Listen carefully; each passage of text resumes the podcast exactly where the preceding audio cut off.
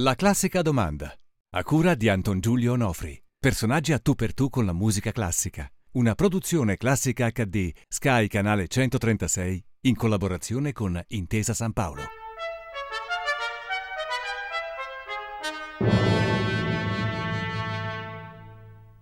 Siamo in casa di Simona Marchini, siamo nella bellissima casa di Simona Marchini piena di tanta arte, di tante cose belle. Ci hai raccontato tutto quello che c'è dietro praticamente ogni singolo pezzo che, che abbiamo visto esposto sia al muro sia, sia sui mobili. Eh, però noi oggi siamo qui eh, a casa tua per parlare di musica, perché la musica è il nostro argomento principale. Eh, la trasmissione si chiama La classica domanda che ti farò un po' più avanti, perché è una domanda precisa che facciamo a tutti quanti i nostri ospiti. Come a tutti quanti i nostri ospiti, chiediamo all'inizio della trasmissione di farsi una specie di autoritratto in un minuto per raccontarsi, per, per dire un po' chi è Simona Marchini. Simona Marchini è mm, Simonetta per l'anagrafe, mm. è, è, una persona curiosa. È, aperta, senza pregiudizi. Questa casa lo racconta. Ecco, e quindi eh, ama tutto ciò che è eh, creativo, che è eh, attraente, affascinante, che sa di bellezza, che sa di talento, ecco. Questo direi da quando ero piccolina. Ecco, nella musica ce n'è tanta di bellezza, no? Eh. Ecco, purtroppo però sembra che la musica classica, che a molti piace in maniera viscerale, però a molti più altri, ahimè, non è che non piace, mm, non la conoscono perché non si fa abbastanza per, per promuoverla. Questo per... è un problema antichissimo e anche drammatico. Soprattutto italiano però. Eh, molto italiano, ma perché noi siamo degli sciuponi, noi mm. siamo degli autolesionisti, siamo gente talentuosissima, creatrice, inventrice e dopodiché buttiamo tutto al macero. Allora, Ce n'abbiamo eh, troppa di bellezza io, sotto il troppa, naso. Sì, quindi, eh. siamo spreconi, no? allora, eh, io ho fatto sempre delle gran battaglie per la musica nelle scuole, ma non portare, deportare i bambini e i ragazzi ad ascoltare, no, far praticare la musica ai ragazzi, raccontare, affascinarli, fare delle biografie, insomma il discorso è lungo, ma è anche molto semplice in realtà. Sì, diciamo che come è un problema di tutto l'insegnamento in generale, però eh, mancano, credo, delle persone non è, non è, come la grammatica la musica, non si può insegnare certo. come, come, come, la geografia, come la storia. No? La musica deve essere comunicata perché uno deve comunicare la propria passione che ha per la musica. Allora solo così trascini Posso dire un'esperienza che ho fatto? Eh, esatto, secondo me tu sei, saresti ehm, l'ideale. Io per sette anni ho portato nelle scuole con un attore, una pianista e due cantanti del teatro dell'opera, eh, due del coro, insomma, ho portato l'opera ai bambini, che vuol dire che noi andavamo a raccontare l'opera ai bimbi delle elementari, eh? certo. scegliendo un titolo a lieto fine, insomma, perché già ne vedono troppe di, di mostruosità, quindi così. E mh, mm, raccontavamo, sai, enfatizzando, sceneggiando, facendo. E poi, al punto giusto del racconto, intervenivano le voci dal vivo, che era un altro miracolo per i bambini. Dopodiché li portavamo a teatro 600-700 bambini ogni anno, per sette anni abbiamo fatto questo lavoro, perché l'assessore Borgna poi ci dava una mano, io dovevo pagare le persone, erano pochi soldi, però ci volevano. È stato un risultato entusiasmante. Tutto questo è finito quando è cambiata diciamo, gestione al comune e io andai a proporre la cosa. Nuova gestione. Nuova gestione, io dissi eh, è un peccato far morire questa iniziativa. Eh. Quanto ci vuole? 8.000 euro. Eh, non li abbiamo. 8. Allora, che delitto, no? Un delitto. Cioè, un delitto totale, perché i bambini erano entusiasti. Eh, perché? Perché venivano coinvolti da gente appassionata che comunicava l'amore per le cose. È quello infatti. E la magia la chiave, sì, di questo miracolo che è il teatro.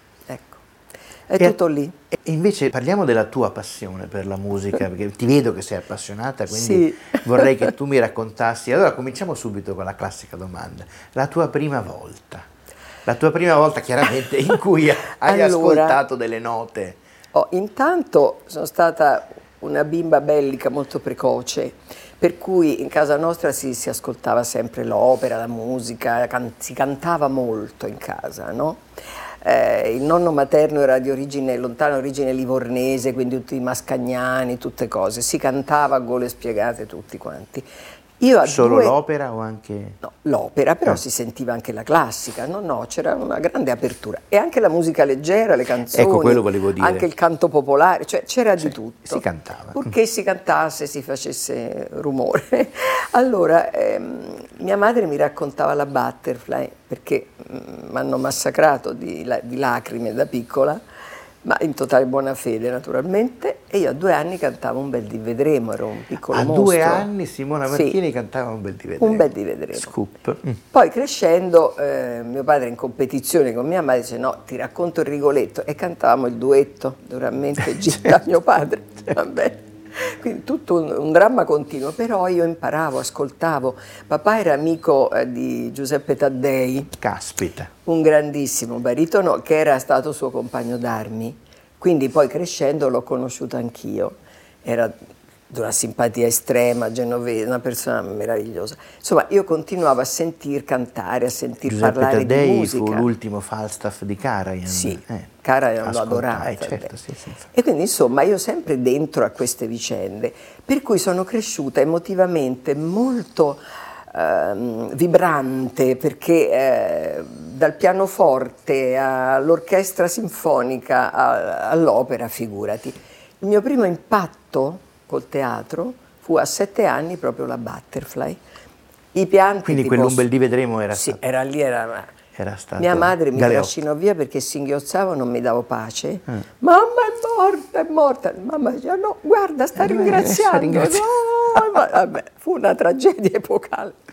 Però continuò da lì, figurati, questa passione, quindi l'opera, quindi mi facevano ascoltare anche i concerti. Cioè, si cantava e si frequentava la musica. Diciamo che la musica ha accompagnato veramente tutta la mia giovinezza e anche perché, per dirti, si andava, non so, eh, fine settimana a Fregene, avevamo una casa lì, e in macchina si cantava. Da Parlami d'amore Mario, tutte le canzoni dei, dei miei, le sapevo tutte io naturalmente, al coro alpino, perché ah, papà faceva il controcanto. Era... Eh, sì, avevamo un repertorio assai articolato. Articolato. Anche i canti popolari, io mi ricordo da piccolina, anche con le cuginette più grandi, cantavamo, non so, il canto del minatore, no? Eh, cielo di stelle, cielo color del mare, tu sei lo stesso cielo del mio casolare. Ah, eccolo là, eh, okay. Portami in sogno verso la patria mia. Vabbè. Perché era il minatore italiano in Belgio che poi alla fine eh, è l'unico che si sacrifica per salvare gli altri. Quindi pianti, comunque una trama cioè... d'opera anche questa potrebbe sì, essere capito? magari un pochino più novecentesca ecco, però. Mm. Poi è chiaro che crescendo ho coltivato anch'io le mie passioni per conto mio e poi sempre continuando però anche a frequentare la musica cosiddetta leggera. E poi comunque sia questa mescolanza di stili e di gusti sì. all'epoca era anche più... C'erano, no, come se c'erano le stanze dove si fumava sì. e le stanze dove si mangiava c'era so. orari per, e posti per la sì. musica seria, orari e posti per la e musica E poi tutto, sì, sì, si faceva Oggi di tutto, si frequentava si di tutto. Di poi, e poi da noi venivano prevalentemente appunto artisti, pittori, che ne so, da Guttuso a Cagli, Vespignani, Elio Petri, Valerio Zurlini, Manfredi, cioè era, era Elio così. Petri io so che tra l'altro fu lui no, che ti... Elio Petri mi avrebbe voluta. Eh, ti avrebbe voluta. Io avevo ma... 17 anni forse. Eh e mi voleva per il film L'assassino. E invece? Poi mm, Cristina Gaioni faceva parte. Mio padre disse, eh, no, no purtroppo, mm, perché io volevo tanto bene a Elio e Elio voleva bene a me naturalmente, però ero ragazzina, poi non si usava, capito? Non si usava, ma non perché i miei fossero bacchettoni, ma diceva, ma no, ma che fa sta ragazza, poi deve studiare, sai? Sì, sì, ma sono cose che eh, succedevano fino a poco tempo fa, no? ancora adesso. Eh, Dipende dalla famiglia. Purtroppo, sì, insomma non ebbero il coraggio mai di spingermi, anche se io ero proprio palesemente portata a recitare o cantare, perché nel frattempo coltivando l'opera, proprio appassionatamente, io adoravo la Callas, anche la Tebaldi ovviamente, ma ascoltavo tutto Aspetta, aspetta, aspetta. la Callas anche la Tebaldi? Ma no, la domanda è Callas o Tebaldi a questo punto? No, ma non ero così drastica perché riconoscevo le qualità dell'una e dell'altra. No? Beh, è una domanda eh, che ti faccio perché il pubblico la lo vuole, so, la vuole, sono... però potrei dire un po' acidamente solo Callas. No, mm. Beh, la Callas era di un fascino per me irresistibile, la vidi una sola volta dal vivo in teatro, Te nella Medea. Eh. Vabbè. Con Bernstein. Vabbè, cosa, questi mantelloni, io ero proprio incantata, innamorata proprio. La Tebaldi però anche lei l'andava a sentire, proprio un Andrea Chenier con la Tebaldi e eh. Taddei, pensa. Ah, lui sempre. Eh. E, e, quindi, per dirti, però riconoscevo la bellezza di una voce straordinaria. E pensa, la conobbi tanti anni dopo a Parma, uh-huh. la Tebaldi, in una, così, una, una prima, lei era ormai ritiratissima, io dissi, signora, che bello incontrarla così. Lei ha amato sempre la Callas, vero? Ti ha fatto una scenata. Detto, signora, io ho amato sempre le grandi voci, compresa la sua. Te la sei cavata. ma no, perché mi dispiaceva questo atteggiamento, no? In fondo, ma vabbè. no, ma sì, poi forse magari era la prima a soffrirne, perché ma sì. non credo che la Callas fosse tanto vittima di questo confronto continuo. Ma io credo che fosse una cosa anche un po' un pochino costruita, se un po' succedono questi ah, fatti, pubblico... no? Eh, poi la Carla si è rivelato anche tutte le sue fragilità dopo, no? Poverina, io mm. ho molto patito la sua morte, mi ha fatto come tutte le morti dei grandi personaggi, sono dei lutti per tutti noi. No? Guarda, parliamo di cose di vita invece, non, non, perché non voglia, perché no, no, no poi no, veniamo da tutta un'infilata di lutti da, da, da, da 6-7 mesi, da un anno a questa parte sì, stanno sì. morendo tutti, non ultimo Aldo Ciccolini. Lo sai che, che Aldo Ciccolini eccolo. era un mio amico. Eh? il grande pianista amici. italiano, lo diciamo per chi non sì, lo sapesse, ma insomma, morto a quasi novantenne pochi giorni fa a Napoli. Attraverso degli amici... Ah, a Parigi, fu, a Parigi. A Parigi mi fu presentato, ma credo 30 anni fa, e lui veniva a Roma a fare lezione a dei ragazzi. Sì. Allora mi chiesero, può venire da te? Perché la casa è più accogliente di qualunque altro posto. E veniva qua a fare lezione ai ragazzi. Ah. Diventammo grandi bene. amici. Mm. E è venuto nel mio piccolo festival di Todi, è, è venuto tre volte Aldo Ciccolini. Io gli volevo un bene assoluto. Eh, ecco, lui è un esempio di questi personaggi italiani verso i quali l'Italia è un po' sprecona, come dicevi tu, ma anche un po' ingrata, no? perché sì. se pensi che lui nell'ultima parte della sua vita è stato invitato dal ministro della cultura francese ad andare lì a dare certo. lezioni e, e, lui disse ma io non ho neanche il passaporto francese, dopo una settimana gli è arrivato certo. nella sua casa di Napoli e lui si è trasferito lì e, e, ed è diventato un pianista lì. francese quasi un infatti, ecco. infatti. e adesso è sepolto lì, dove è morto Certamente. lì ed è, è, sepolto lì. Ma avevamo detto di parlare di, di, di, di cose allegre. Ma non sono tristi, sai perché? Sì. Ci sto pensando. Sì. Perché come disse quel tenerissimo personaggio che è stato Troisi, sì.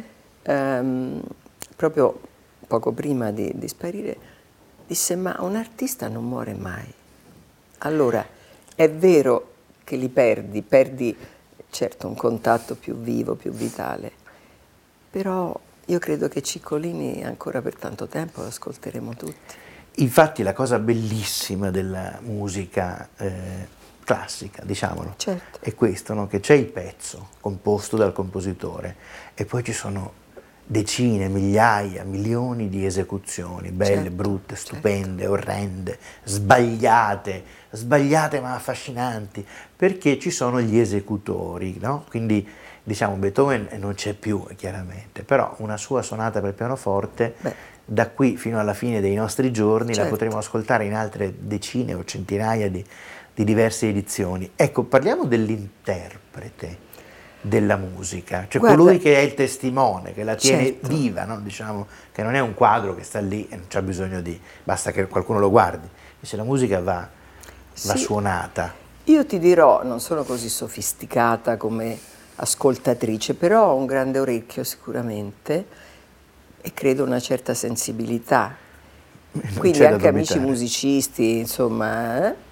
O compositori, e quando si, si, ascolta un concerto insieme, poi io dico le mie impressioni, mi dicono ma tu sei meglio non addetto ai lavori, ma non per, perché semplicemente ho questa empatia con l'armonia, col suono, con la raffinatezza del suono, con la sensibilità. È inutile dire che adoravo Abbado per dire, no? No, inutile. o Pretre, oppure, insomma, Pretre. vabbè. No? Certo, certo. Ma perché proprio c'è qualcosa che mi arriva profondamente.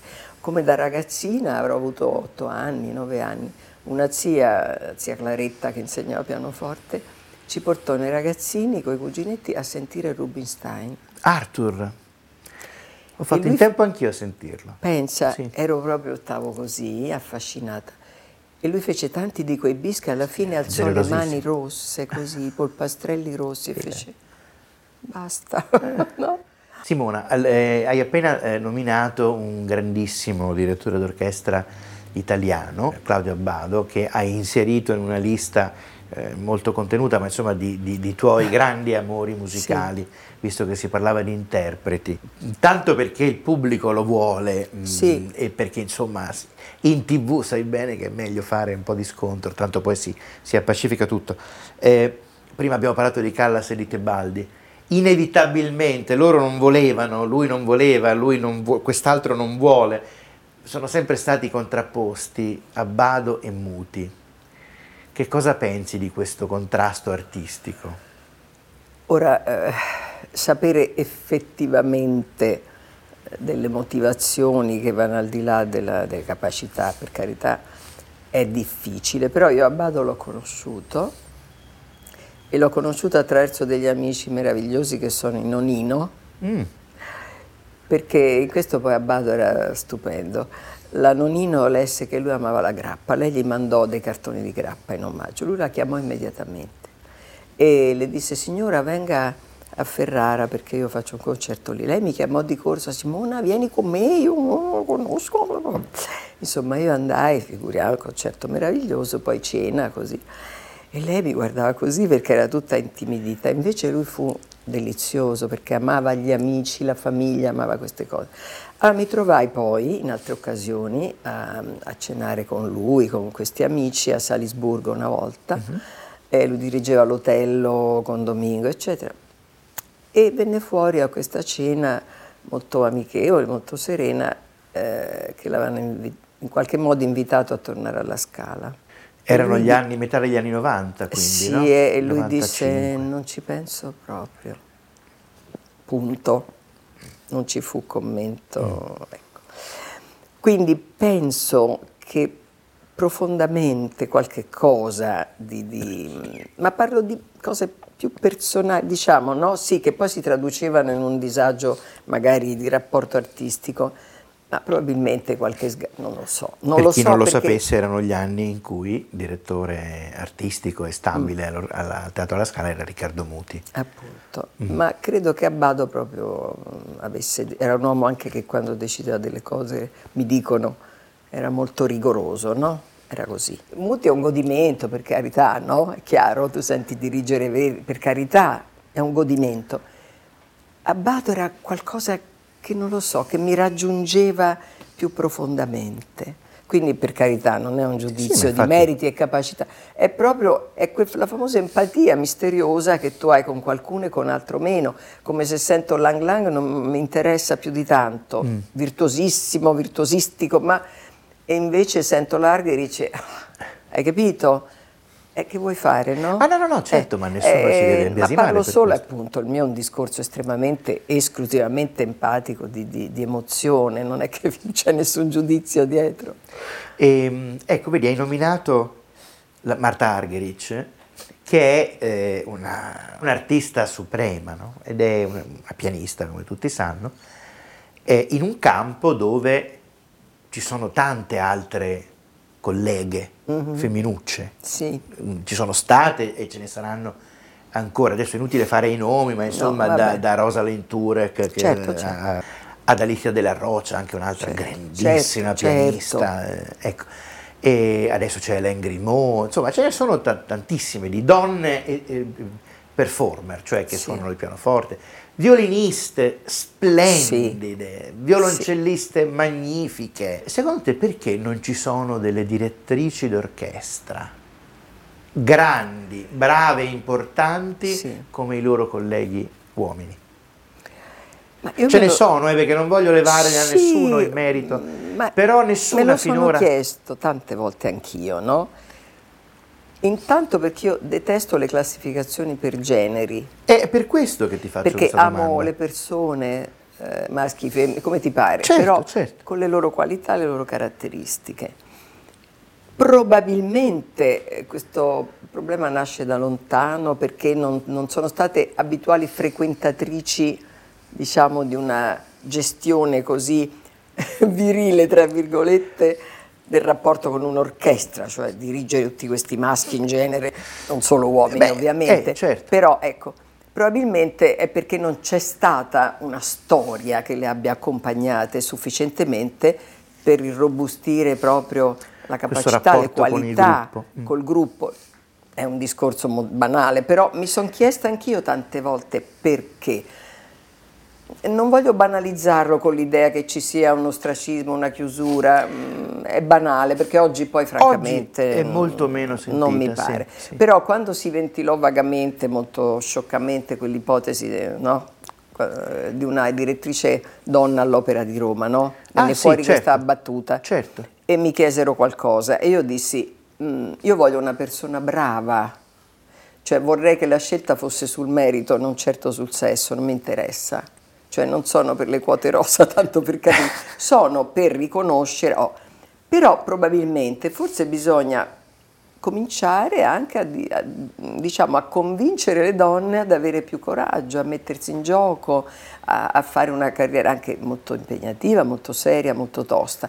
Dopodiché, se il merito arriva, benvenute le donne. Ma qualcuna è arrivata anche a fare una Qualcuna buona carriera, c'è certamente. Claire Gibault per esempio che è una Sì, sì. L'eurodeputata, insomma, ed è Sì, una... Però ecco, io prima di comprare... boh, adesso è una cosa antipatica quella che sto per dire, non so, però prima di comprare No. una sinfonia di Brahms diretta da Claire Gibault me ne prendo 40 dirette, e purtroppo Non lo eh, so. da, da- da altri purtroppo Questo colleghi. in tanti casi, non voglio appunto, ripeto, non sono un tecnico, quindi non Certo. voglio avere questo atteggiamento spocchioso, ma in molti casi è come diceva la mia carissima vecchia amica Vittoria Ottolenghi, quando Oh. parlava di alcuni danzatori, anche di pregio, però non artisti, lei diceva, gliene manca un pezzo. Questo non significa assolutamente Niente, nulla, niente. magari verrà fuori una direttrice clamorosa. Però hai che- detto forse questa cosa della disciplina è, è forse il vero motivo, perché appunto mentre la Argerich quando suona e tu hai gli occhi bendati non dici è una donna che suona, No, certo. perché è musica, è suonata Certo, da, un, certo. da un interprete con o senza apostrofo, Certo, grandissimo. Invece per la direzione d'orchestra, siccome non sei tu da sola ad eseguirla, eh, la, la sinfonia, ma devi dirigere Sì. un esercito, ecco forse Esatto. magari per... Forse per ci vuole più, ecco, diciamo, più esercizio proprio eh, di, ehm, di conduzione di un gruppo. Forse è una sciocchezza probabilmente quella che dico, ma parlo da donna, no? Sempre che eh, ci sono tante donne manager. Ma certo, Ottime, eccezionali, anche troppo, straordinarie, eh. anche troppo. Anche troppo. Eh. Ma eh, sai perché dico questo? Eh, io vorrei tanto fare veramente degli incontri con le ragazze, con i- le giovani donne, per riabilitare un concetto di femminilità che non è fragilità, è il contrario, che non è debolezza, è il contrario, è riconoscere la propria identità profonda, il proprio valore, la propria forza, perché la donna è veramente un elemento equilibratore della società. È un discorso molto serio, io poi lo dico anche in chiave antroposofica, nel sen- non fanatica, però Lo ha capito anche la. Filarmonica di Vienna quando da, ormai da anni ha introdotto delle strumentiste al posto delle- degli maschi. Sì, c'è qualcosa. Io ho Certo. fatto anche esperienze di regia d'opera, no? per esempio. Certo.